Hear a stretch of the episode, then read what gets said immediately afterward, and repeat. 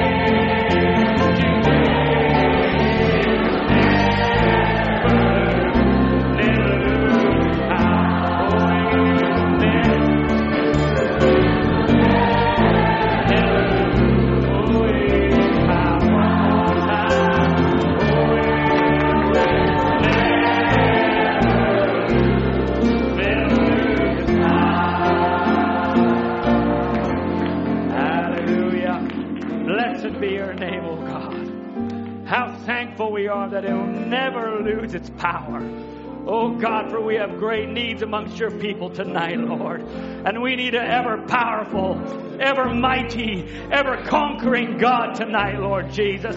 Lord, that the blood of Calvary 2,000 years ago hasn't lost one ounce of power. In an age, oh God, is so dependent on power. And when the power goes out, Lord, the world is, is silent. It's useless. It can do no good. We're so reliant upon power. But there's a blood. It don't matter about man. It don't matter about the grid. But it never, will never, can never lose its power, oh God. Oh Jesus, tonight, just thinking as we go into your, into prayer, Lord, needing the blood of Calvary, Lord, thinking of the needs of our body, pondering, Lord, our sister Francine, Lord, needing the power of the Holy Ghost to move through her vessel and annihilate the, the cancerous cells in her body, oh God. Thinking of Sister Laura, the need that came before the brothers, Lord. Oh God, again, the demon of cancer. Lord Jesus, the little sister, wherever she is, Lord, this time, we pray the blood of Calvary. We claim the atonement of Calvary, oh God. Lord, it's present and powerful today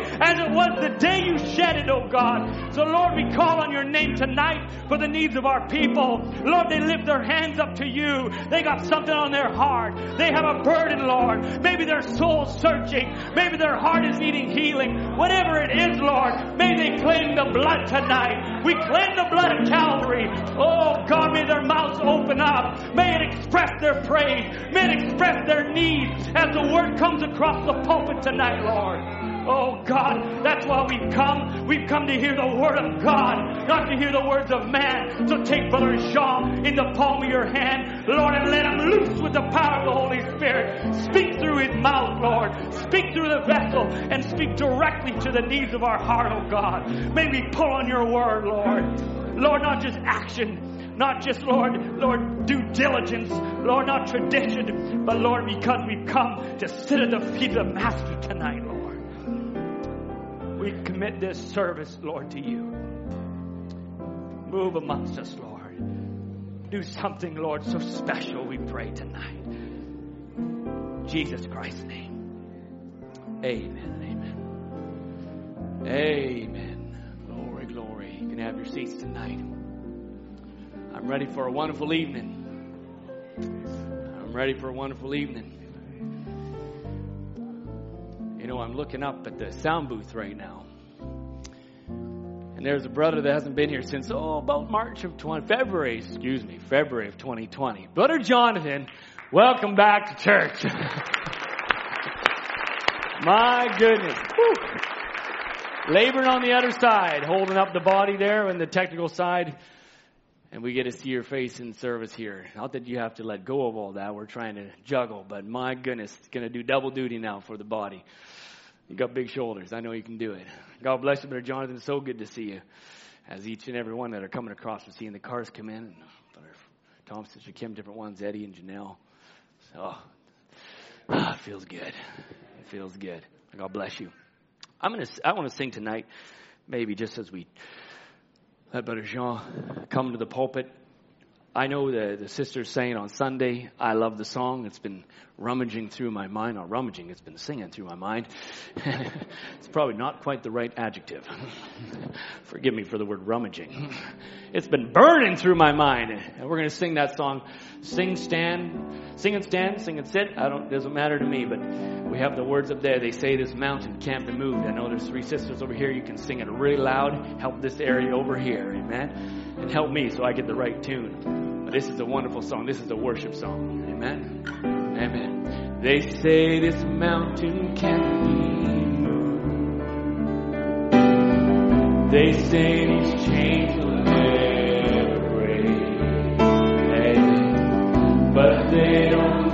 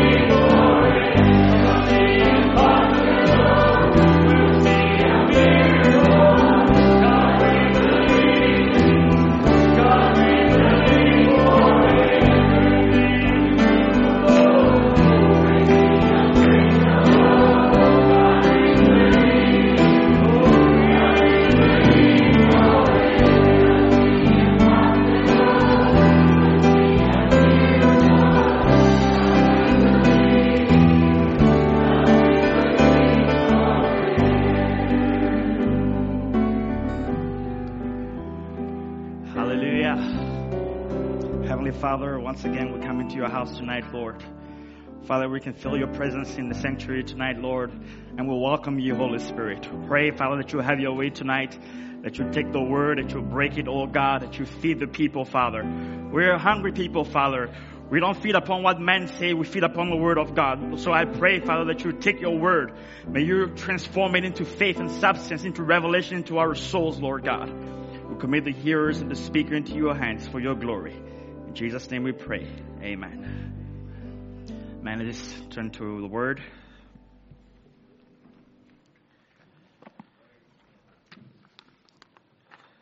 Let's go into Matthew chapter 16.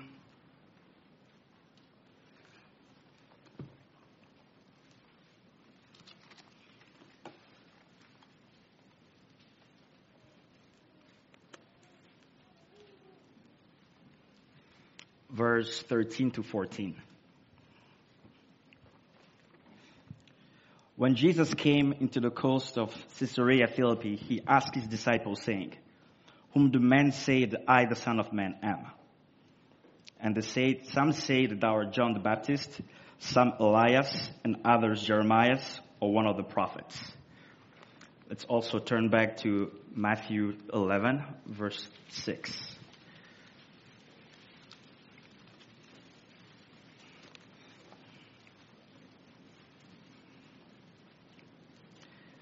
And blessed is he whosoever shall not be offended in me.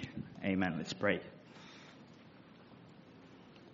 Heavenly Father, this is a terrible place to stand. But Lord, we're just following you tonight, Father. I pray, oh God, that you help me tonight, that you calm my nerves, Lord, as unprepared as I may feel, Lord God, but that you can take the word of God and meet the need of your people. For it is for the people that we come here tonight, Lord. It's our love for the people to be able to say something that can help somebody love you more, that can help somebody know you better, Lord, that can help somebody be edified and established in a relationship with you. That's our desire, Lord. So I pray that you take the word of God, that you breathe life into the scriptures, Lord God, that we can go back home knowing that you've spoken to us, knowing that something of eternal value was deposited in our souls. That's our prayer tonight in the name of Jesus Christ. As we read your word, inspire it to our hearts, bless it, make it, make it come alive. In Jesus' name we pray. Amen. And you have your seats.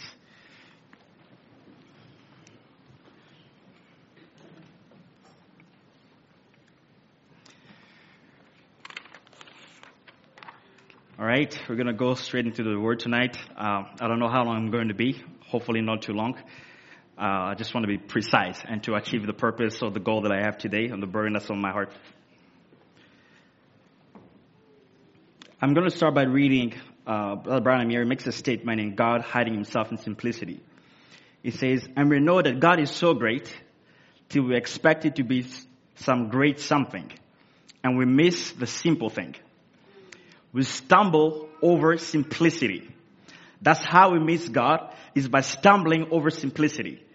God is so simple until the scholars of these days and all days, so he said the scholars of these days and all days miss him a million miles because in their intellect, they know that there is something like, there's nothing like him so great, but in his revelation, he makes it so simple that they go plumb over the top of it and miss it. So Brother Branham is saying that the scholars, not just in these days, so if you could, if you can take how God deals with humanity throughout the ages, from the Old Testament to in this day, the reason why people miss it is because of their intellect. And they miss it because God in His revelation, He makes it so simple. And just as a, as a disclaimer tonight, God cannot be known by intellect. Let me just start by saying that, laying that down. There is absolutely no way God can be known by intellect. Scholars miss him because of intellect. And that's the reason why the Pharisees and Israel missed him. And we understand it through the scripture. Brother Branham shows that how they were blinded. But what, what was the reason why they were blinded? It's not like they had like a spiritual blindfold, right? But the, the reason why they were blinded is because in how God fulfills His word, it is so radically different than the intellectual conception. That is what blinds the people, is when God does something in a way that they do not expect. Brother Branham says in recognizing your day and its message, he talks about in the days of Noah, he says, they didn't know the day, they didn't know, that's the reason why they missed it. It's because they did not recognize it. They were like the day, he says, like somewhat like people today, blinded by scientific proofs, by educational systems, by theological seminaries, and things that blinded them in that day, it's exactly the same thing today. It's blinding them again. So seminaries, theological, uh, scientific proofs is what actually blinds people. Right? So, you can, you can actually preach the word and God's absolute truth to people. If they're looking the word from an intellectual point of view, if they want everything to be scientifically proven before they believe, they will never meet God. God can never be known that way. And we have to be careful as believers not to fall into this trap to attempt to convince people of God's truth by intellectual reasoning. Because God's word comes to you by revelation alone.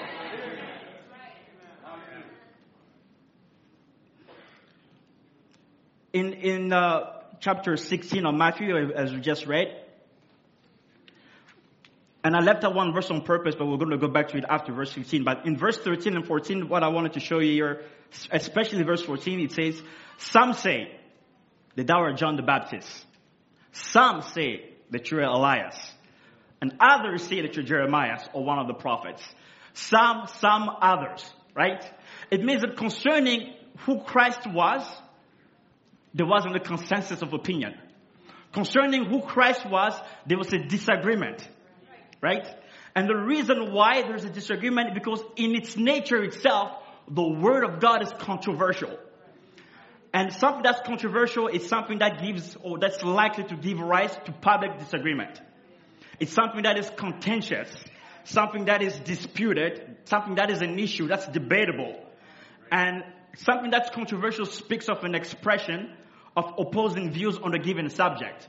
So as you can see here, when Jesus asked, who did, who did they say that I am? Some say, some say, and others say. Different opinion about the same person, Christ. Because in his nature, Christ himself is controversial. Which means that if you bring a subject or something that's controversial, if you bring a topic in a group of people like tonight and you ask people for their opinion, they'll all have different opinions. Right? And what makes something controversial is that there is valid arguments in the opposing views. Right? And if you, if you, if you're actually going to search on Google, uh, as I did a few, a while back, about controversial subjects to, today, in the 21st century, even in 2021, and you'll find subjects like, you know, the Second Amendment, you find subjects like, like pro-choice, pro-life, abortion, um, gay marriage, transgender, all, all those issues are issues that are actually controversial issues. And the reason why these topics are controversial, okay, I just started my stopwatch now, I forgot, so I don't know how long I've been. But the reason why these issues are controversial is that if you bring people together and ask them to debate on it, they have valid arguments on both sides. We need oxygen to breathe. That is not a controversial issue. Right? Like we all agree that oxygen is needed to breathe. You can take somebody somewhere in the world who says, I don't need oxygen, and he can write on every newspaper on the planet, nobody will give it any credit. That is not a controversial point of view because generally we all agree that oxygen is needed to breathe. So what makes something controversial is that people actually have valid arguments. The intellect, they have valid reasoning as to why this subject can go either way. And another thing that makes something controversial is that the topic in question has high stake, right? It's something of importance like pro-choice, pro-life. That's, that's something that is very high stake. So it is important enough that it is controversial. You know, if, if I prefer apple juice and you prefer orange juice, that's not controversial. We were not going to have a debate about it, right? There's, there's, the stakes are not high. Maybe for you. But another thing is that the gap in perspective must be significant. So if we slightly disagree, it's not really controversial. It must be that this is what I believe versus this is what you believe. Right? That is what actually puts somebody or puts the topic as label something as controversial. Now, is tell, uh, has shown us that the book of Genesis itself is a book of seeds. So everything that you find today, you have to go back to the book of Genesis. So we find that the serpent and Eve had a radical different view of what the fruit was. Eve knew what God said to do, and the serpent said, well, God didn't say to do that. There's an opposing view about what the fruit was, or if they were allowed to have it. That was controversial. And now, even till this day, there's a controversy around the original sin. We understand that people say, well, it was fruit. And if you follow that route, some say it was an apple, an apricot, a pear, right? But some will say that no, it was actually a relationship in the Garden of Eden. That was where the original sin is. And they don't agree. Right? And serpent seed itself, now, if you're looking at it from an intellectual point of view, is a controversial subject. But to you and I, it is not because it is revealed.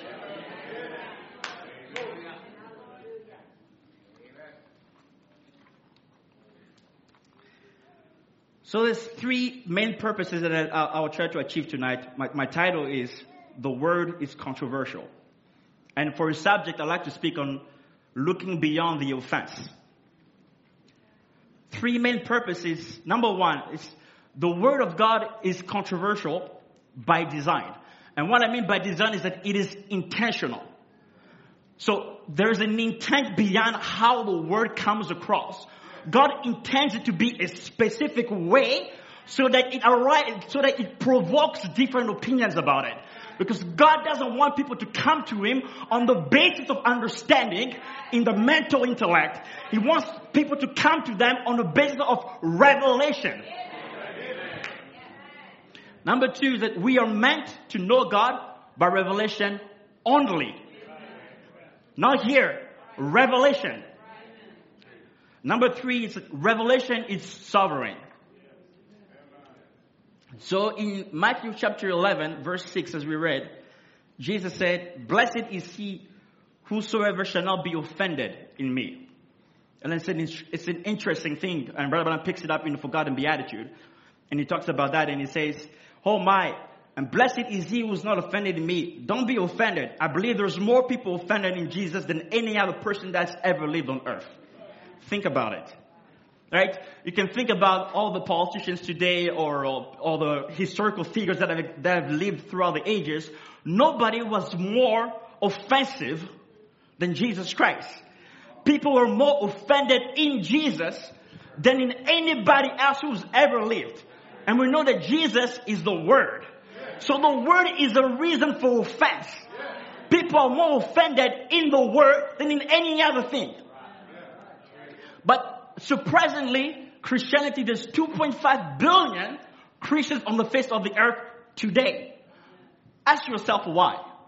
Why is it that back in the days of Christ, he was rejected, he was crucified, but today 2.5 billion can look back and say, oh, I believe in him, he was the son of God.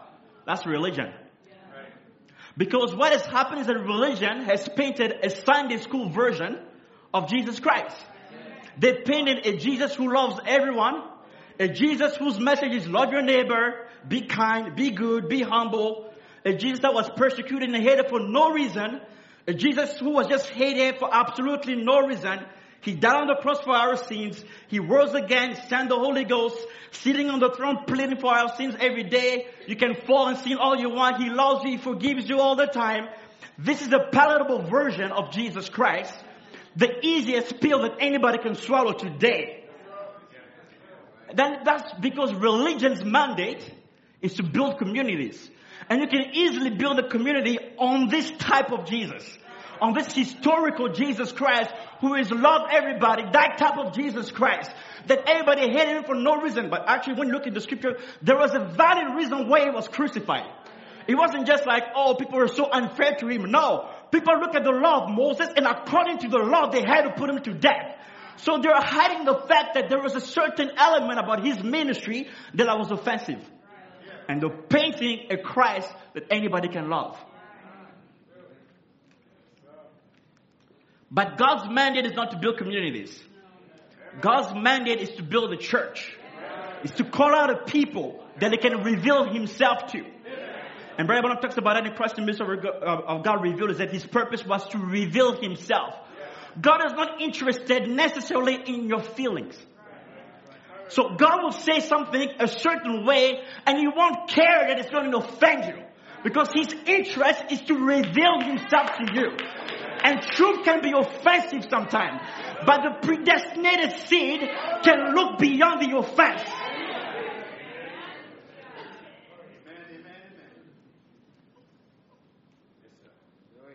Romans chapter 9, we're going to go through a couple of scriptures here, verse 31 to 33. Paul says, But Israel, which followed after the law of righteousness, hath not attained the law of righteousness. He says in verse 32, Wherefore? Because they sought it not by faith, but as it were by the works of the law, for they stumbled upon that stumbling stone.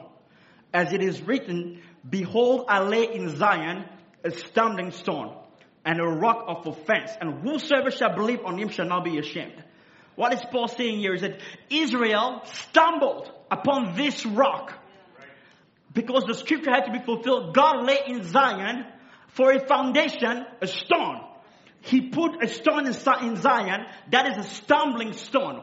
What does it mean? It means that if you're a runner and you're running, there's something on your way that causes you to stumble and fall. And God said, I am the one who laid a stumbling stone in Zion. This is not the devil's doing. This is intentional by design. God lays a stumbling stone so that when people come and try to run this race, if they're not predestinated seed, this stumbling stone stops them dead track in the tracks. But you and I, we can look beyond the offense. You can lay down every stumbling stone. We will look beyond each one of them and run this race with perseverance.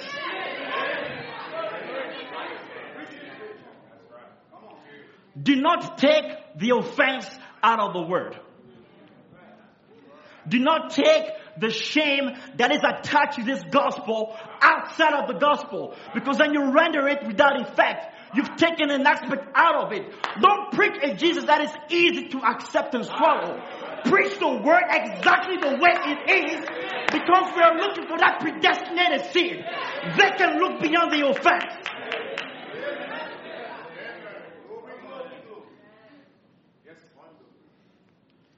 Matthew chapter 15, verse 10 to 13.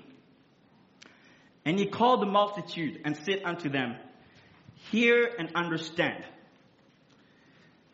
Not that which goeth into the mouth defileth a man, but that which cometh out of the mouth defileth a man. Then came his disciples and said unto him, Knowest thou that the Pharisees were offended after they heard this saying? But he answered and said, Every plant which my heavenly Father hath not planted shall be rooted up. So here are the disciples coming to Jesus Christ and they're saying, Hey, the things that you're preaching, don't you know that it's offending people? His response was, Oh, really? His response was not, Well, maybe I should take part two of the service and make myself a little bit more clear. His response was, no, no, no, no, that's not what I meant. Let me actually explain to you. Let me give you something that's easy to, uh, to swallow. No, that wasn't his, his response. His response was, through the offense, God will root up every plant that he's not planted. The disciple is saying, the Pharisees are offended, and his answer is that every plant which my father had not planted shall be rooted up. The reason why people are offended and the reason why the word of God is in such a way to offend people is that God has to unplug every plant that he did not plant. We don't want to have a bride of Jesus Christ that is not a pure bride. So God will send forth His word and design it intentionally in a certain way so that those who cannot look beyond the offense will be offended and removed then what stays? The elect.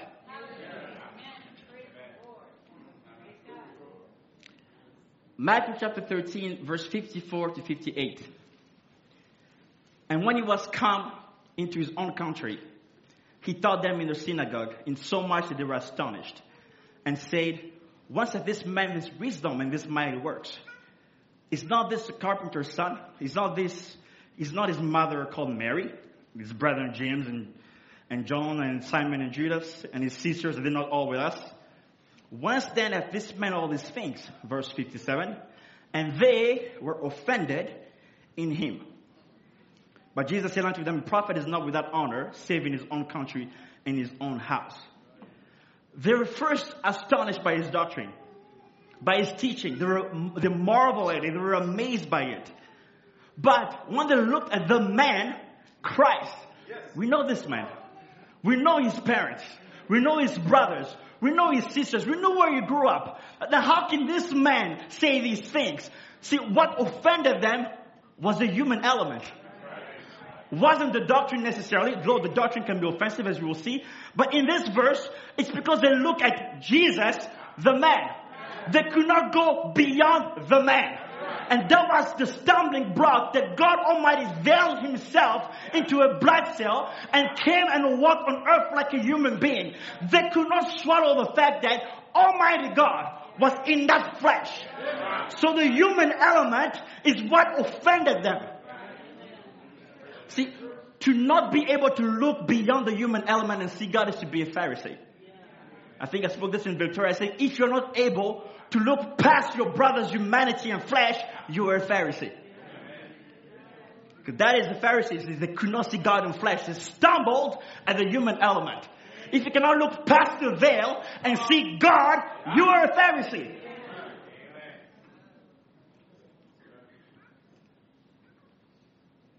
John chapter 6, verse 51 and 69. Actually, let's turn to that together.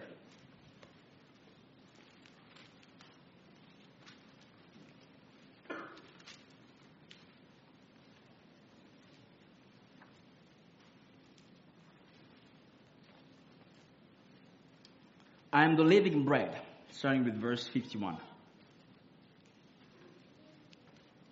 I am the living bread which came down from heaven. If any man eat of this bread, he shall live forever. And the bread that I will give is my flesh, which I will give for the life of the world. The Jews therefore strove among themselves, saying, How can this man give us his flesh to eat? Then Jesus said unto them, Verily, verily, I say unto you, except ye eat the flesh of the Son of Man and drink his blood, he shall have no life in you. My. First, he says that he's the living bread, and that the bread that he gives is his flesh. And the Jews, the, the Jews were offended by it and they started thinking, how, how is he going to give us his flesh? Instead of making things better, he makes things worse. Right? He says, Verily, verily, I say unto you, except you eat my flesh and drink my blood, you have no life in you. Whosoever eateth my flesh and drinketh my blood hath eternal life, and I will raise him up at the last day. For my flesh is meat indeed, and my blood is drink indeed. He that eateth my flesh and drinketh my blood dwelleth in me, and I in him. As the living Father has sent me, and I live by the Father, so he that eateth me even shall live by me. This is that bread which came down from heaven, not as your fathers did eat manna and are dead. He that eateth of this bread shall live forever. Now, it says in verse 60, Many, therefore, of his disciples, when they had heard this, said, This is a hard saying, who can hear it? Verse 61, when Jesus knew in himself that his disciples murmured at it, he said unto them, Does this offend you? What? And if you shall see the Son of Man ascend up where he was before. My. He's talking about eating his, talking about him being the manna, the living bread. People are offended. He says, that offends you? Let me carry on. Unless you eat my flesh and drink my blood, you have no part in me. And then the disciples are asking, this is a hard thing. He says, are you offended? Wait until you see the Son of Man. he's just going and say, I'm going to offend you more and more and more. He's not even trying. So let me explain, let me think better. He just keeps on preaching the word.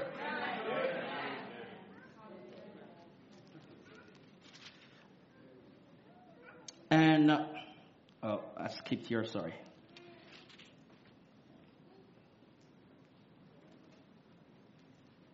Verse 66 From that time, many of his disciples went back and walked no more with him. Then said Jesus unto the twelve, Will ye also go away? Then Simon Peter answered him, Lord, to whom shall we go? Thou hast the words of eternal life. Even the disciples that follow Jesus Christ, they got offended by the preaching of the word. And Christ did not try to make it more palatable for them. He didn't try to soften things up for them to swallow it. He kept on preaching and preaching and preaching. And then the Bible says, from that time on, many disciples no longer walk with him. Why? Because they could not look beyond the offense.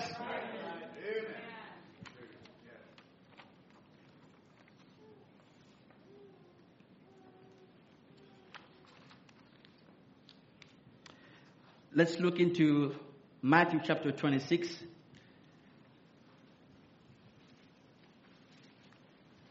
Verse 31 to 34.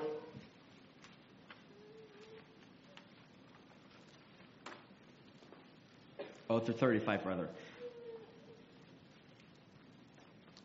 Then said Jesus unto them, All ye shall be offended because of me this night. For it is written, I will smite the shepherd, and the sheep of the flock shall be scattered abroad. But after I am risen again, I will go before you into Galilee. Peter answered and said unto him, Though all men shall be offended because of thee, never will I be offended. And Jesus said unto him, Verily I say unto thee, that this night, before the cock crow, thou shalt deny me thrice. Peter said unto him, Though I should die with thee, yet will I not deny thee. Likewise, all said all the disciples. Even Jesus is telling his own 12 disciples that left. He says, Even you, this very night, you'll be offended. Peter said, Not me. I will never be offended. All the disciples says, Me neither. Not me. I will never be offended. But they were. Paul says in 1 Corinthians chapter 1, verse 21 to 23. It's a lot of scriptures tonight. I just have to lay this down. Verse 21 of 1 Corinthians chapter 1.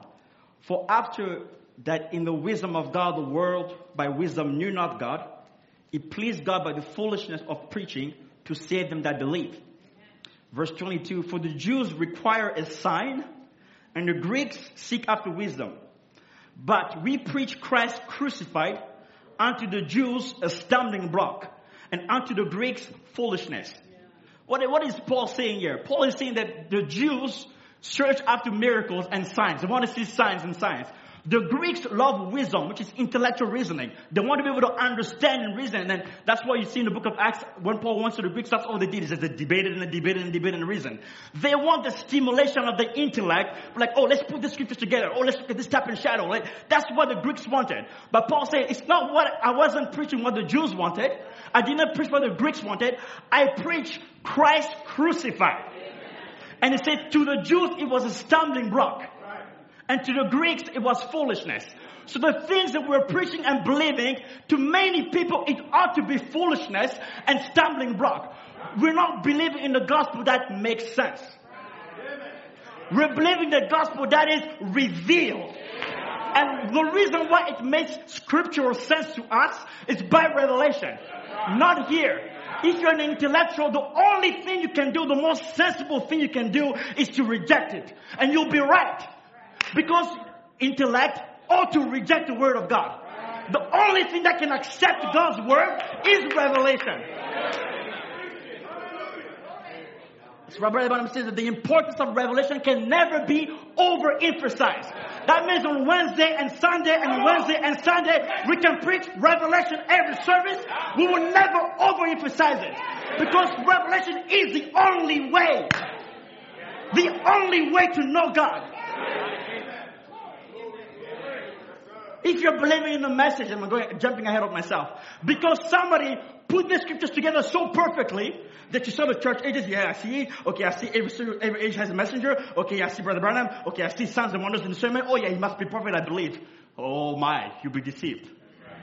Because what anchors the soul of a believer is revelation. The word and the message of your day has to come to you by divine revelation. It doesn't come that way. After five years, after ten years, after 40 for some, you find yourself back. Why? Because intellectual reasoning will fail. Signs and wonders are not going to hold you forever. But revelation, upon this rock, I will build my church. And the gates of hell can never prevail against revelation. It will prevail against your intellectual understanding. It will prevail against your mental conception and understanding. It will prevail against your signs and your wonders and your discernment. But it will never prevail against something that God from heaven deposited in your soul. Oh my that is why. Sometimes even when things go hard in life and you ask yourself, maybe I'm deceived. Why am I doing this? Why am I in this message? You're like, I'm just going to leave it. But something in your soul holds you firm. Because what holds you is divine revelation. Hallelujah. Oh, brothers and sisters, I cannot emphasize on this. You need this message to become a personal revelation to you.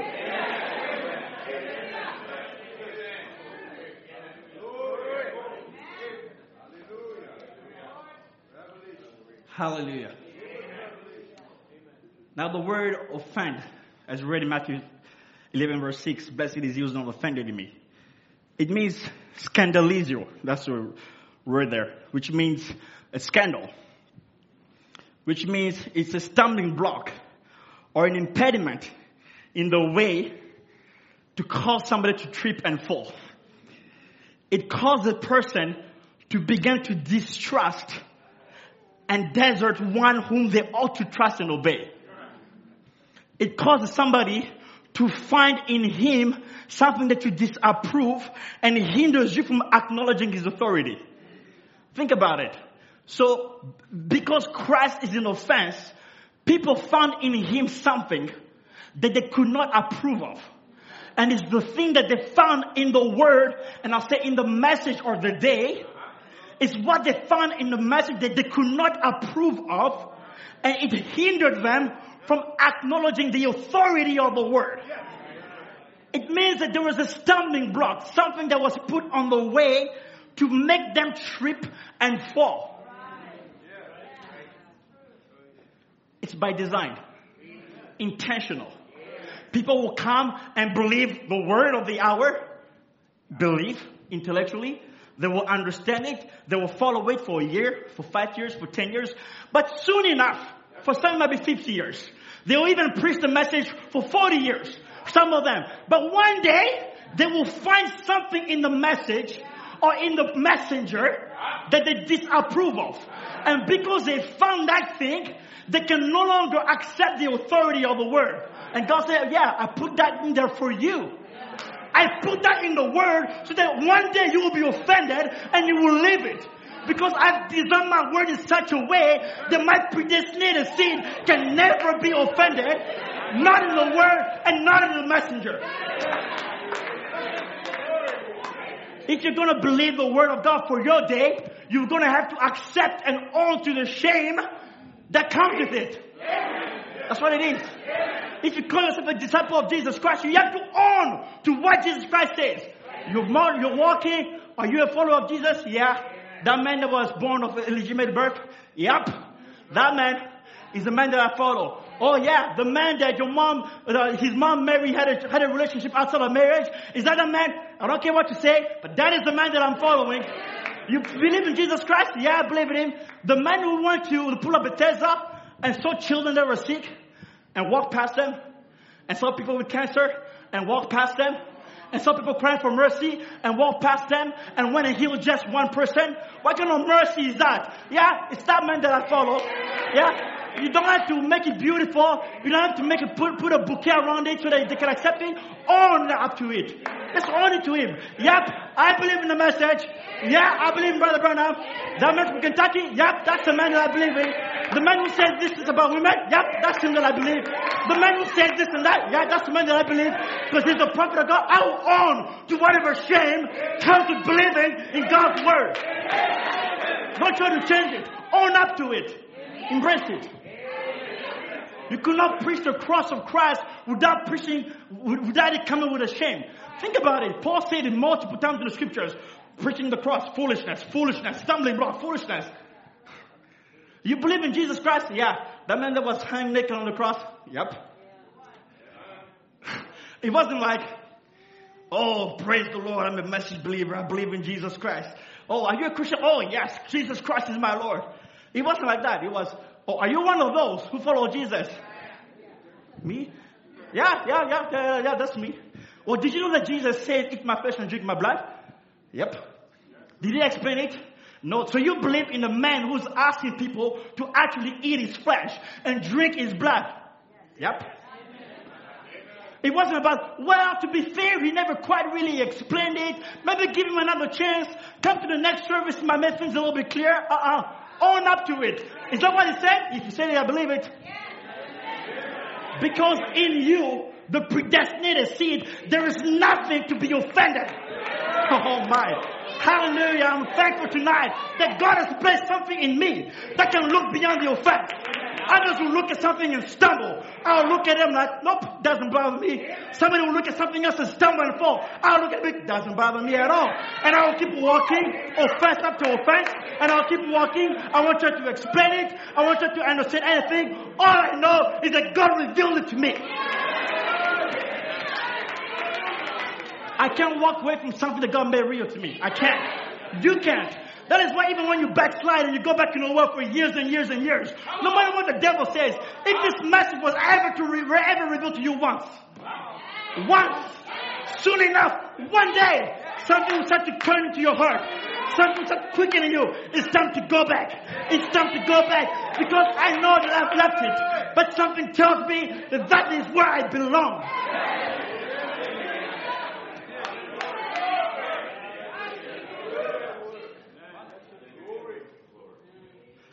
Hallelujah.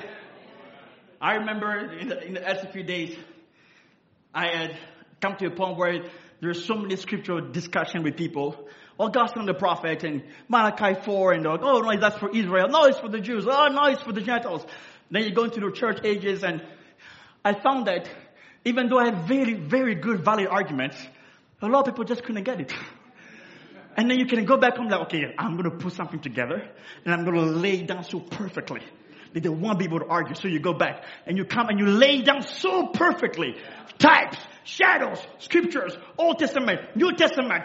Boom! You gotta believe. Like, ah, I don't see it. Like, how? How?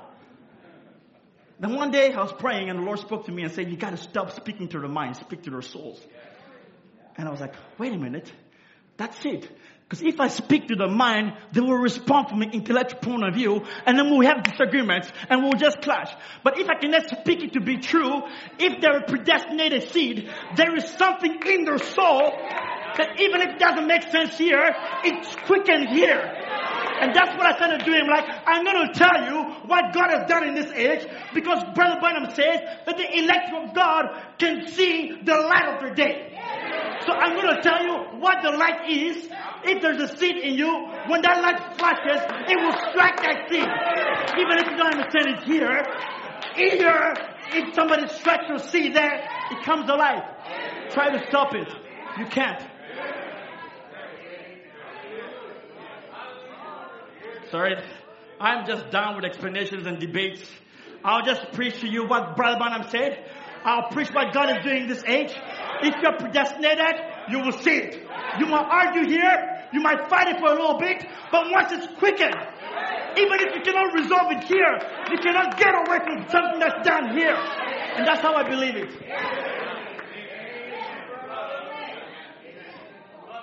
I remember once uh, somebody asked Brother Stephen, who was in Nigeria, and I asked him, why isn't speaking in tongues the evidence of the Holy Ghost? And you heard the testimony, and, I was waiting for Stephen to maybe, you know, go in the scriptures, and I didn't know where he was going to go. He looked at the person and said, I'm not going to give you any scripture. The reason why it is not the evidence of the Holy Ghost is because God's prophet in this day has said it's not. Go swallow that. That's how I believe it. I, if Brother Branham said it, I would stand by it, and I would say it exactly like he said. Even if it doesn't make sense to me here, all I know is that I believe. That's all I know is that I believe.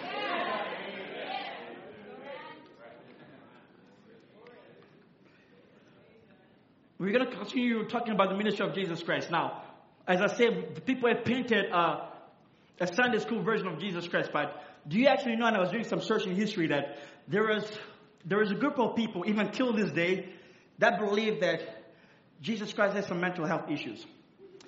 And I'm saying that very respectfully. It's the Lord that we're talking about. But I just want to show you something. In John chapter 7, verse 16 to 20, uh, I'll actually just jump to verse 20. It says, The people answered and said, Thou hast the devil, who goeth about to kill you. So Jesus is talking about, you know, the Son of Man will be killed. You seek to kill me. And you're like, nobody's trying to kill you. Like, you, you're paranoid. Like, ch- check yourself, man. Something's significantly wrong with you.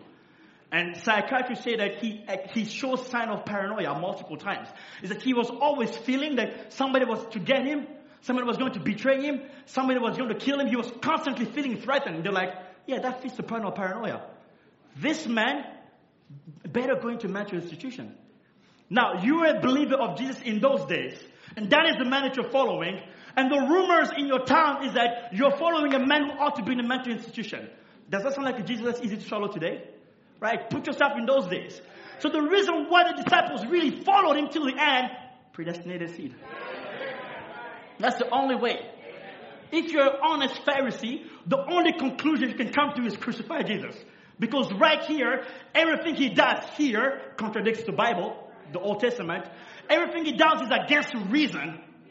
Everything he does is against everything you stand for. So what are you going to do? Crucify him. It's the logical conclusion.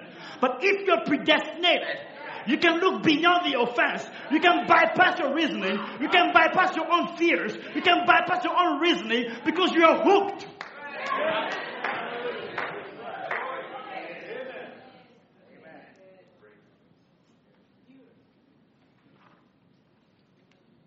Mark chapter 3, verse 21. And when his friends heard of it, they went out to lay hold of him, for they said, He is beside himself. And the scribes which came down from Jerusalem say, He hath Beelzebub, and by the prince of the devils casteth out devils. Think about it. Not his enemies, his friends. Those who knew Jesus, his friends, when they heard the things he was saying, the Bible says they came to lay hold of him. In other words, they came to restrain him, to retain him. Because they say he's beside himself. You know what that means? It means he's crazy. He's mentally insane. These are his friends. Right? It will be like me tonight. I'm speak, speaking and I say something, and brother Tim and brother brother Michael just come. They're like, "Oh, we apologize. We're sorry." Like, Brother Jean, it's okay. Let's, let's go. Let's go back. So, something's wrong, Brother Jean. Yeah, like so he's really something has gone really wrong. That, that's exactly what the scripture is saying. While Jesus is speaking, his friends, not his enemies, his friends come to like, okay, well, it's time to go now. Let's get a hold of him because he's beside himself. I don't know what's wrong with him. Usually he's not like this. Usually he doesn't say things like that. Like, oh, okay, it's time to go. That is Jesus that they're following. Is that your Sunday school Jesus that's easy to swallow today? No. John chapter 10, verse 19 and verse 20. There was a division, therefore, again against the Jews for his sayings. And many of them said, He has a devil, and he is mad. Why hear him? The Amplified Version says, There is a division of opinion among the Jews because of the words of Jesus. And many of them said, He has a demon, and he is insane. He raves and rambles. Do you know what that means? It means to talk widely and incoherently as if one is delirious or insane. To talk or write at length in a confused way. When they're hearing Jesus speak, they're like, this man, ooh, poor guy. Something has gone really, really wrong with him. Maybe it's time to call Dr. Rabbi to take him to a psychiatric institution. Let's, let's do some damage control here. This is Jesus. God didn't send a son of God that was just so perfectly acceptable by everyone. No, he let him be a certain way. He let him say things a certain way. He let him act a certain way so that this can happen. Some say that Jesus had a savior's complex, which is a state of mind in which an individual holds a belief that they were destined to become the savior. So if you listen to Jesus talking about saving humanity and giving his life, and you've just attended Jerusalem University and the class on psychiatry, you're talking about the serious complex, this individual exhibit this type of signs. And then you go to a meeting and Jesus is preaching and you hear what Jesus is saying tends to fit the description of that lecture university. What are you going to do? If the shoe fits, right? You're like, oh, I just, I just heard about it in school. Perhaps somebody want to Andrew. I was in class. Look, look at my notes. This thing that Jesus is telling, we talked about it at university. These are signs of somebody who has a Savior's complex. You want to stay away from that man. Andrew will say, oh, man, I don't know. it seems like you're right, but I just, I just can't get away from this man. I just, can't do it. I can't.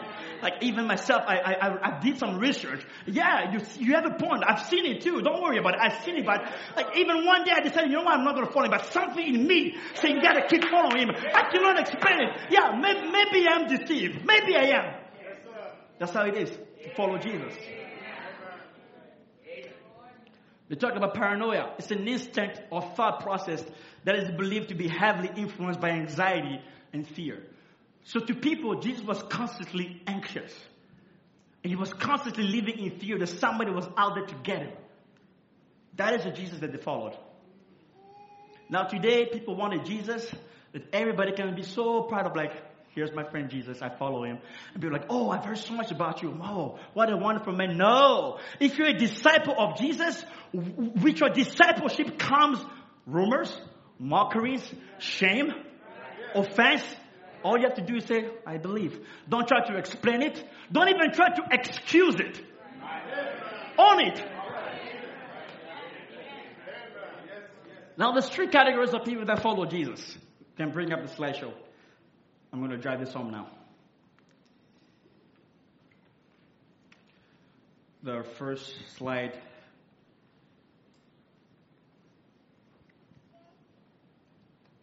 Can you see? Not the title, the next slide.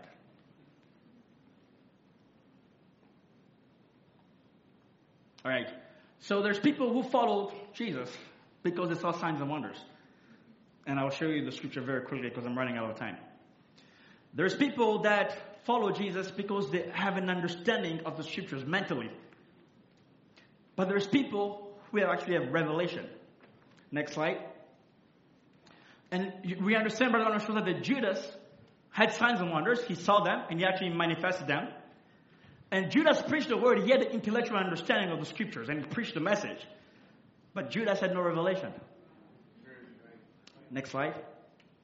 Well, we're going to that. So vindication, check. There you go. So the, your signs and wonders, what you see is what you see with your flesh, your eyes, your ears, and what you hear right? That is what is attracting you. And then in your spirit realm, there's an intellectual understanding, but I'm going to call it intellectual faith. So when we're preaching the word, you'll hear it to your ears in your body. It will filter down into your spirit realm, and you'll start making sense of it in your mind. But then the next step is down in your soul. God turns that word into revelation. Very quickly here in John chapter 2, verse 23. Now, when he was in Jerusalem at the Passover in the feast day, many believed in his name when they saw the miracles. That's why they believed. They saw the miracles. In John chapter 10, verse 41 and 42, many resorted unto him and said, John did no miracle, but all these things that John speak of this man were true. And many believed on him there. Matthew 7, verse 28, and it came to pass when Jesus had ended this saying, the people were astonished at his doctrine, and they believed. Luke 4:32, and they were astonished at his doctrine, for his word was with power. Mark 1:22, and they were astonished at his doctrine. There's people who heard Jesus Christ and followed him because of the signs. The people who heard because the doctrine sounded good, they were astonished by it and followed him. Body, spirit. But the Bible says in James chapter 2, verse 19, Thou believest that there is one God, thou doest well. The devils also believe and tremble. What belief is that? Here. The devil doesn't have a revelation. Now, I'm going to skip this part, but I was, I was, I was going to show you quickly here how many people actually have issues believing in the Bible because the way the scriptures are penned out in, in a way that challenges your mental intellect. And I makes it hard to actually reconcile these things, and I'll, I'll give you an example. God sent a prophet to David and to talk to me about, to threaten him about uh, years of famine. In Samuel chapter 2 or 24, verse 13, it talks about seven years of famine. In 1 Chronicles 21, it talks about three years of famine. So how many pairs of clean animals God told Noah to take into the ark? Genesis 6, 19 says 2. Genesis 7, verse 2 says 7. And who was the father of Joseph, the husband of Mary? Well, Matthew 1, 16 says it was Joseph. Uh, and another chapter, verse, chapter 3, verse 23 says it was Heli. Matthew 1, 16 and Luke 3, 23. When you look at the genealogy of Jesus Christ, Matthew places him as a descendant of Solomon, son of David, but Luke places him as a descendant of Nathan, son of David. Now, I'm not going to go through this but for the sake of time. There's multiple scriptures, and people will look at those scriptures and they will be like, uh, can't see this Bible. This Bible is not consistent. This Bible is this, this Bible is that. And Brother Branham says this.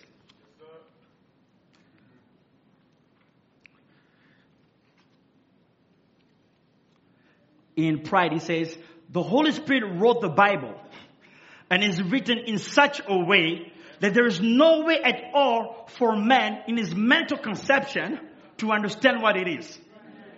No matter how well you got it wrote out, no matter how well you can put it together, it is wrong to begin with. See? Because it's hid from the eyes of the wise and prudent, and it's a spiritual revelation. He's saying that the Bible is written in a certain way, on purpose, by design, intention, intentionally, so that if somebody is looking at the word from an intellectual standpoint, he won't believe. That is the pattern of the word. From Noah to Moses to Jeremiah to Daniel to Jesus to Paul to Brother Branham, the word is comes out in a certain way on purpose. So that those who play those tapes and read those books from a mental point of view, they can never see it. They might sympathize and follow it for a while, but they will never see it because God designs His word that way on purpose.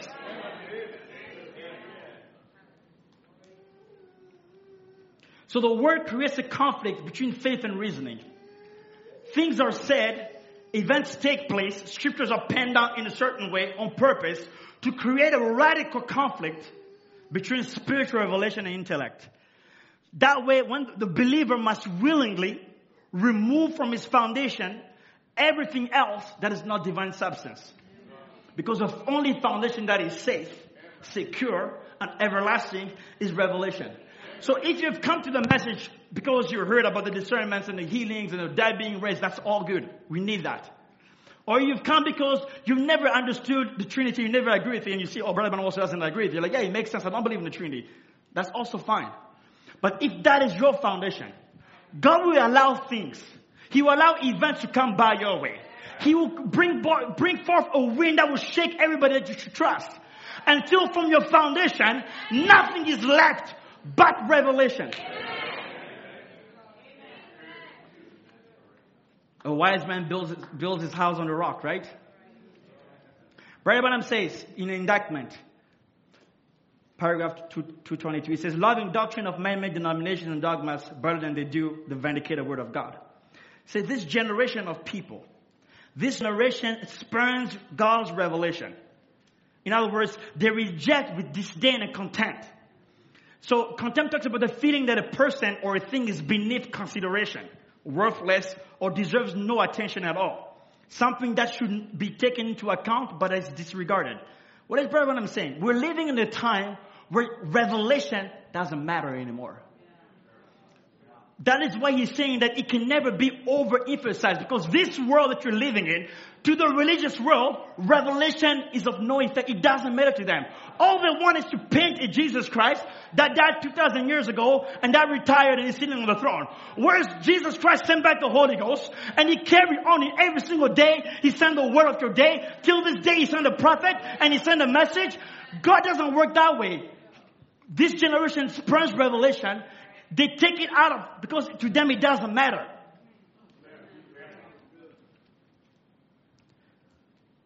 How did Abel know what to do in order to offer a proper sacrifice to God? By faith, he received the revelation of the blood. Cain didn't get such a revelation. Brother says this in, in the church age book, Revelation of Jesus Christ. And I love this. Cain didn't get such a revelation even though he had a commandment. So he couldn't offer the right sacrifice. So we know that God comes to Cain and says, if you do like your brother, you'll be accepted, which is a commandment. Even though he had that commandment, he could never get that revelation. In Matthew chapter 16, where we read in the beginning, and I left out verse 15 and 16, Jesus said, Who, by who say ye that I am? And Simon Peter answered and said, Thou art the Christ, the Son of the living God. Right? And Jesus said, Flesh and blood did not reveal this to you, but my Father who is in heaven revealed this to you. Now I want to show you something that's very remarkable to me at least. In John chapter 1, 41, I'm not, I don't have time to go through it, but Andrew comes and calls Peter and says, come see this man that we found. He is the Christ. So there is a certain point in Peter's walk where he followed Jesus because Andrew told him that Jesus is the Christ. But here in Matthew 16, Jesus tells him flesh and blood didn't reveal this to you. So Peter's understanding by intellect because his brother Andrew told him there is a point in his walk with Jesus where that intellectual understanding became divine revelation. And Jesus said, flesh and blood, this is not Andrew who told you this. What I'm hearing now is coming directly from my Father. This is a revelation. So perhaps you've come because you understand the word. That's fine. But at some point in your walk, that mental understanding must become divine revelation.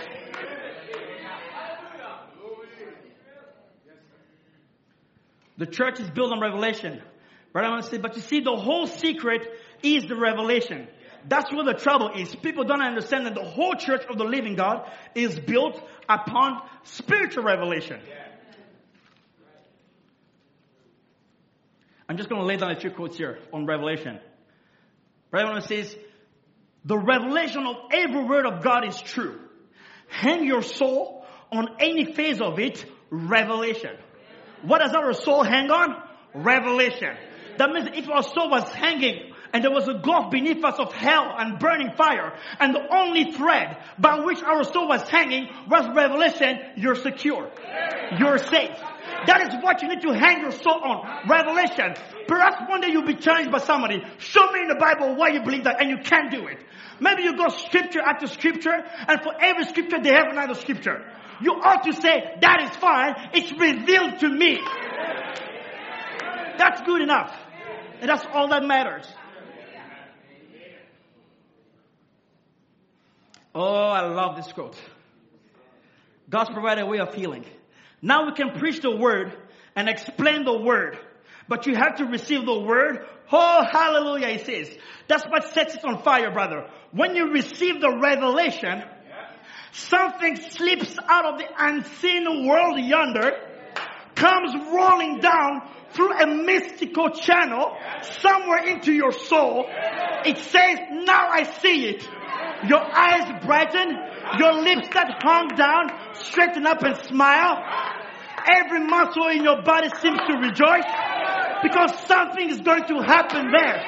Oh, hallelujah. When something comes down, oh, Brother Branham says, out of the eternity, out of the eternal realm, something began to happen and through a mystical channel, straight down into your soul, God drops a revelation and your eyes are enlightened. I can see it. Oh, Brother Tim, I think that's what Jonathan had last Wednesday. When he ate of that honey, his eyes were enlightened. What happened in the eternal realm? Something came down in his soul and he began to smile and say, if the people ate of this honey, they would have possessed the land by now. If the people had this revelation. Oh, hallelujah.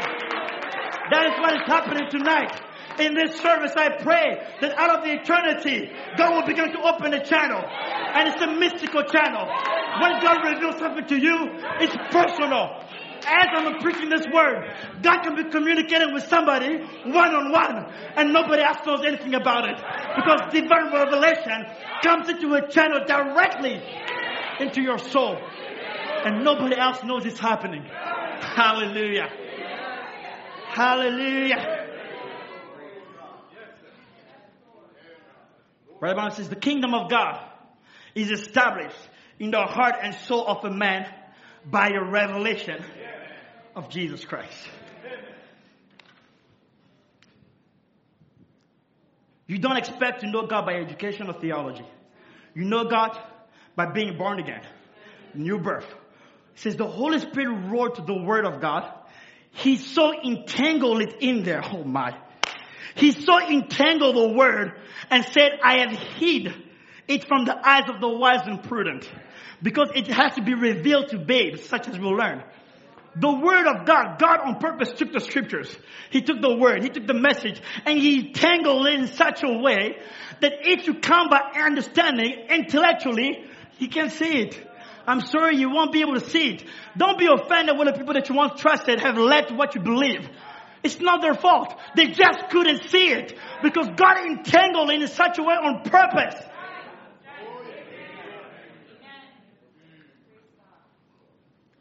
Fifteen minutes. I'm going to drive this home now. We're going to close soon.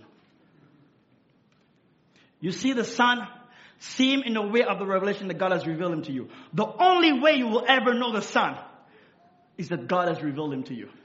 Do you not see the message after message? There's an emphasis. You can only know God by revelation. But I'm saying many times I misunderstood and I've tried my best to explain it to the people. See, the reason is that I can't do it. It has to be revelation. Do not take revelation out of the word. It is the most essential ingredient of the word. It's not about proving it with quotes and scriptures and scriptures. And I believe we ought to know the scriptures. I'm not saying we don't have to. What I'm saying is that what matters the most is that God has deposited something in your soul that nobody can ever take away from you. That is why when we come to the service, we're preaching only what God has revealed to us. We are preaching what God makes real to us. But the same way we come prayerfully, you ought to come to church prayerfully and say, Lord, the word is going to be preached. Don't let it stop into my mind what is just intellectual understanding. But let the word of God come down in my soul and be transformed into a divine revelation. Because if you don't do that, you're in danger of staying in church for years with a mental understanding of the message. But the first thing in the seal of Christ, it has to be a spiritual revelation that God has given to the individual. That Jesus Christ is the Son of God calling. That's right. Without that, brother, you are only impersonating. You are only pretending. If the message and the word of the hour has not become a divine personal revelation, you are pretending. The reason why they leave is because they played church for years. They pretended to be believers, but in their soul, there was never a revelation. Oh my, I just want to drive that home tonight. Revelation alone.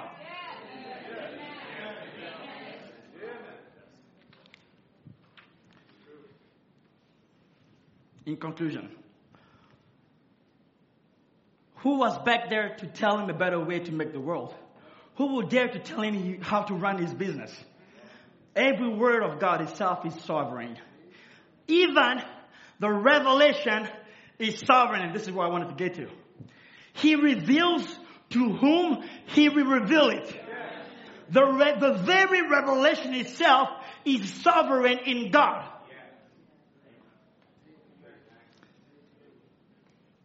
Luke chapter 10, verse 21 and 22. In that hour, Jesus rejoiced in spirit and said, I thank thee, O Father, Lord of heaven and of earth, that thou hast hid these things from the wise and prudent and hast revealed them. Now, Jesus, the Bible says, he's rejoicing in spirit. It's not just a, oh, that's good. No, there, there's a groaning in the spirit realm. And I like to think, this is just me, I like to think that Jesus perhaps was walking and then something struck him like just God the Father just dropped this revelation in his heart. Just dropped it right there. And in that hour he rejoiced when he got it. And he said, Oh Father, I thank you. I just received a revelation that you are, you've hidden these things from the wise and the prudent, but you only reveal it to babes. Oh my. So revelation is sovereign. God chooses to whom he's gonna make himself known to. For for it seemed good in thy sight. All things are delivered to me of my Father, and no man knoweth the Son, but the Father, and who the Father is, but the Son, and he to whom the Son will reveal him. So now look this. Those to whom things are hidden, it's not because they did anything wrong. Those to whom things are revealed, it's not because they did anything right. It's God exercising his sovereignty that God is free to choose who he wants to make himself known to. Many of you are friends of mine that I love, but there are certain things that I will only open up to certain people. It is my choice. Nothing against you. It's not that I hate you. It's not that you did something wrong to me. It's that I'm a sovereign person. I can choose to whom I'm going to make myself known to. That is God's prerogative to choose to whom He's going to reveal Himself. Luke 8, verse 9 and 10, verse 10.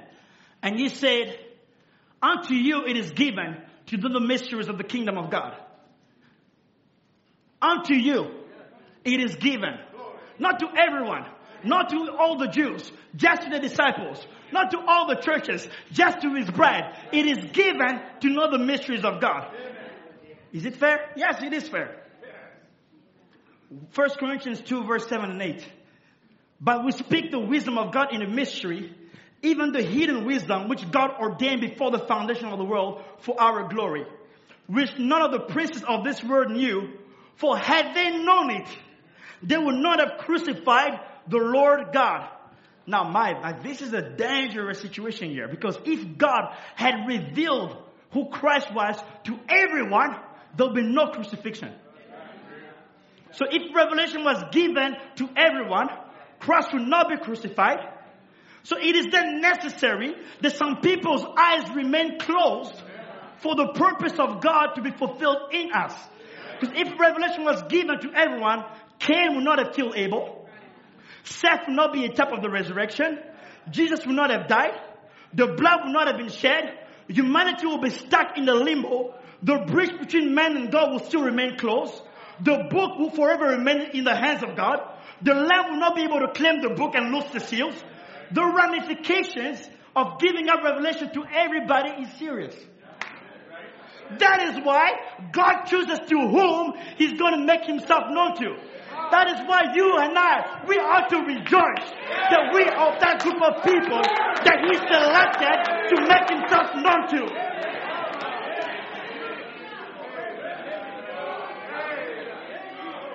Then I mentioned that it takes the Holy Spirit to give us revelation and we fail to get it.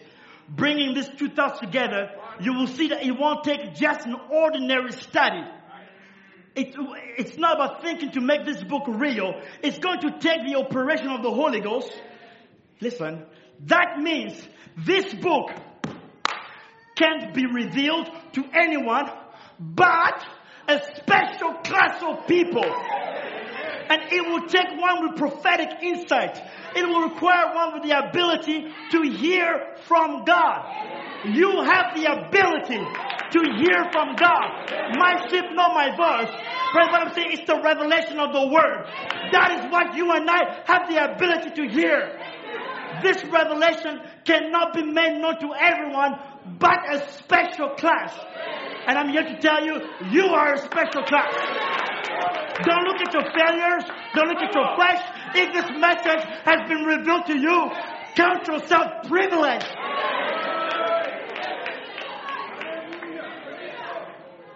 If that light of God, the Holy Spirit, ever strikes a predestinated seed whose name was put on the Lamb's book of life before the foundation of the world, the Bible says that's right.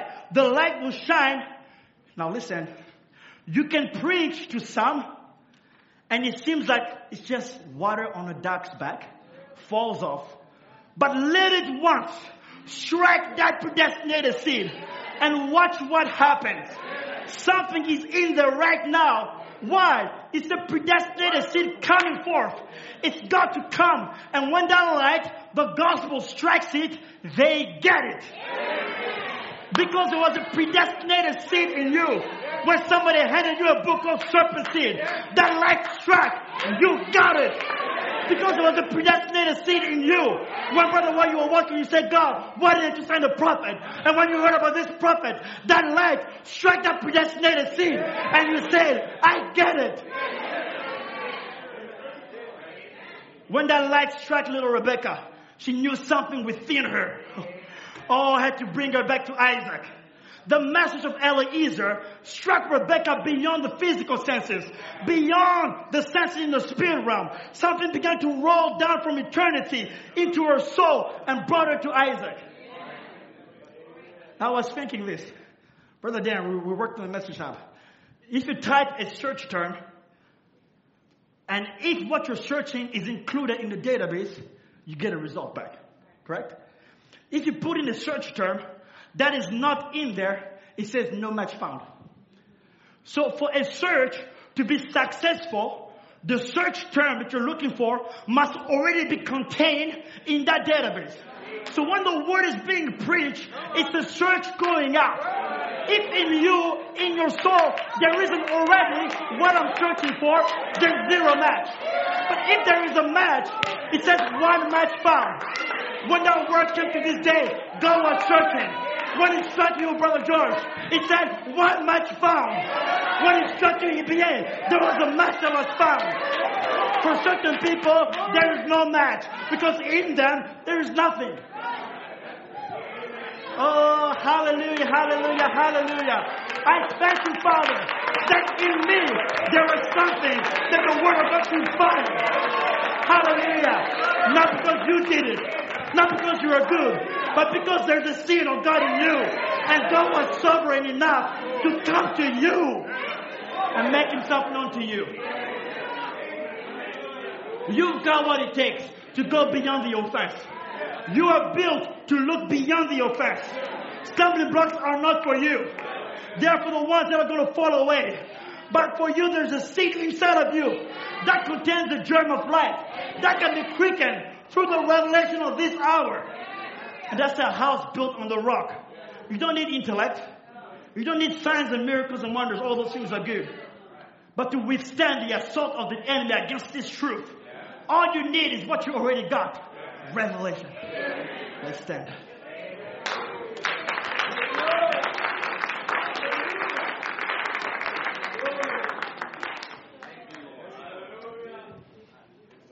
We ought to pray for revelation. Pray every day. Lord, reveal yourself to me. Reveal yourself to me. And God wants to impart his life to you. Oh man, there's a quote that was shared with me recently that just fried my mind. A brother man talks about the joy that God has in imparting his life to you. Oh my. He, he compares it to a man and a woman, a man giving seed to a woman. He said that is how God wants to impart his life to you. More than anything, he wants to be worshipped. Absolutely.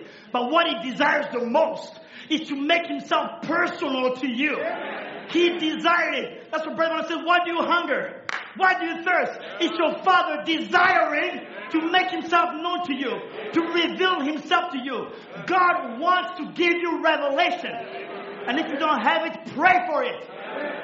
Unless the message of the hour and the word of God has become a personal revelation to you, we have zero foundation.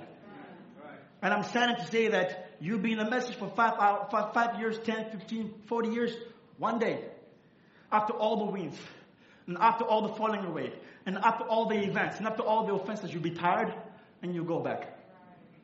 But if it's been revealed to you, even if you tried, you won't be able to live it because you're hooked by it. You are addicted to the life of God. How can you live it? One, it's a part of God Himself in you. I'm going to take this opportunity to publicly declare I stand firm on this message being God's truth for this day. Quote me. If I leave it in 10 years, play this service back because I'm not going to recant what I said tonight. This has been personally revealed to me as being the truth of God for this day. That's my revelation. Get your own revelation. And I just want to thank you, Lord, for letting me hear your word. What have I done to deserve? Nothing. Such glory revealed in me. Thanks for that special night. When I saw this glorious light, I came face to face with eternal life. Lord, I thank you. You didn't have to open my eyes. You could have easily been passed me by. Oh my. Hallelujah. Heavenly Father, thank you for your word. Thank you for revelation, Lord. We thank you for it, Lord. Oh God, I pray that if there's somebody here who is still reliant on a mental conception of the word, who perhaps is still following after signs and wonders and after some form of stimulation. I pray that tonight will be the night where something solid, something everlasting, something real will come down into their soul, oh God. And I pray if there's anybody among us who's had this revelation, but who's been bombarded in their mind, let them know where to stand on. He said, what you've already given them is more than enough. And if you could give us anything more than revelation, you would. But you've given us revelation because the gates of hell can never prevail against revelation. I commit the people into your hands, Lord. Forgive me, Father, perhaps for not being as adequate as I wanted to be. But take your word, oh God. Make it real. Not a knowledge of revelation, as Brother Branham says, but let it be a revelation itself. Granted, Lord, in the name of Jesus Christ. Amen. Brother Tim.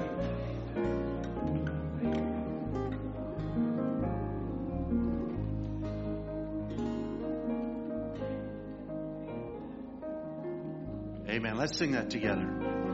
I just want to thank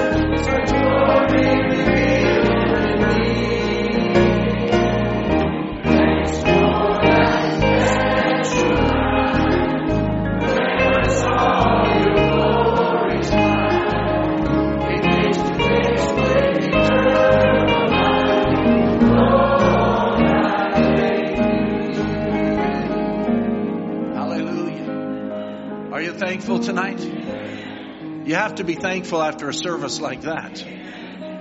Did you enjoy that tonight? Amen. We just so appreciate, as our brother has said, and I underlined it, revelation cannot be overemphasized. And Brother John covered it so well, but I'll say didn't cover half of it. That's how great revelation is. And even just the subject of revelation. It goes beyond what any preacher can preach, but it was some pretty good preaching tonight on the subject of Revelation.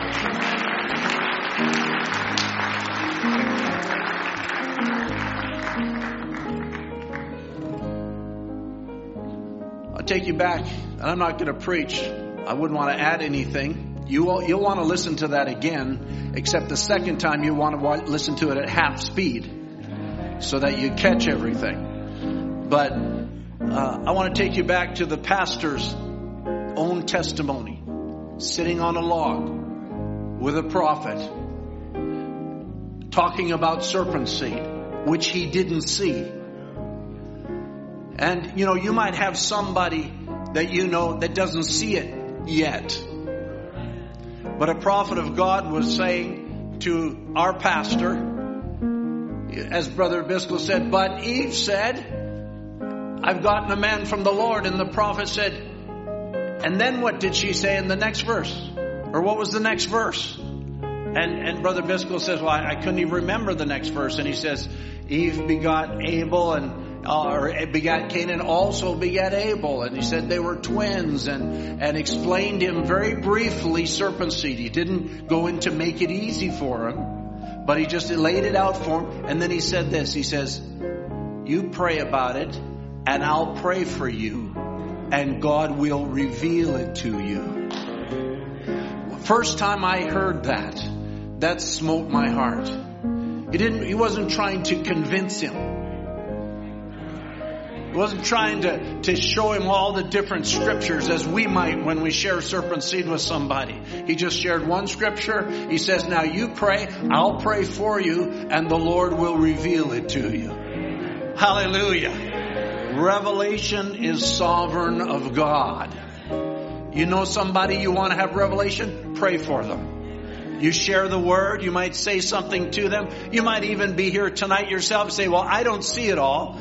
But I was rejoicing in the testimony of Sister Zoe. It's Sister Zoe, wasn't it, on Sunday? She just sat there and she heard the word. And she just saw it. And, and, and brother, it was, uh, our brother back here and, and, uh, he was just sharing with her, saying, just sharing some things. And she was just seeing it. And then brother Murphy was talking to her and she was just seeing it. And she was just seeing it. And then all she said was, what's next? What's next? Repent and be baptized in the name of Jesus Christ. Amen. That's revelation. That's sovereignly given of God. Blessed are your eyes for they see. I say it again. Blessed are your eyes for they see. Blessed are your ears for they hear. For these things are hidden from the wise and prudent, but God has opened them to you. Hallelujah. I just want to thank you, Lord, for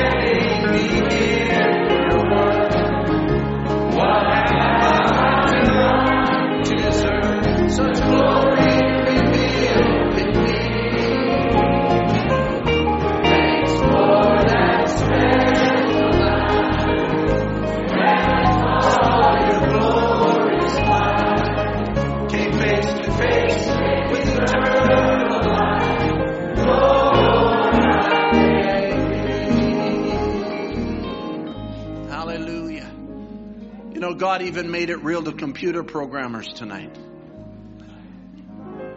Brother Darren, why don't you come and close in prayer for us? That was brilliant. that was inspiration. That wasn't intellect, that was inspiration. You know, it doesn't matter who, who you are, God will make it real to you in the way that you see it. Might be different from the way I see it, or they're different from, different from the way Brother Darren sees it. But God has a way to make it real to you. Brother Darren, why don't you come and dismiss us in a word of prayer? Let's pray. Lord Jesus, truly tonight we are so blessed. Lord, even speaking with Brother Jean, Lord, on Monday night after prayer meeting, Lord, how he was so nervous, Lord, didn't want to preach. But Lord, that's just the type of vessel you want. That's the type of vessel that'll just surrender themselves and die to themselves, Lord, because they have no ability of their own to preach this word. And we heard about tonight, Father, it's not intellect, but it's revelation that we have need of. Lord, we don't have to explain this message to anybody. You didn't, Lord. In fact, you offended many people, but you knew who you were, were your own, Lord. And you knew your own would not be offended, Lord. And tonight we stand as believers, dear God. And I declare, Father, we're not offended. We don't understand everything, Father, but it doesn't matter, Lord. We're walking by the faith of Jesus Christ. It's been made real to us in this hour, Father. And we say, Father, What's next? We just want more, Lord Jesus. We know there's much more for us to receive, Lord. There's much land, dear God, for us to possess. Our loved ones, Lord, our children, dear God.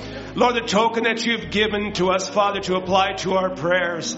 Lord, we're not leaving until they're all in, Father. There's a great work to do, Lord Jesus. We see what you're doing in the lives of so many people.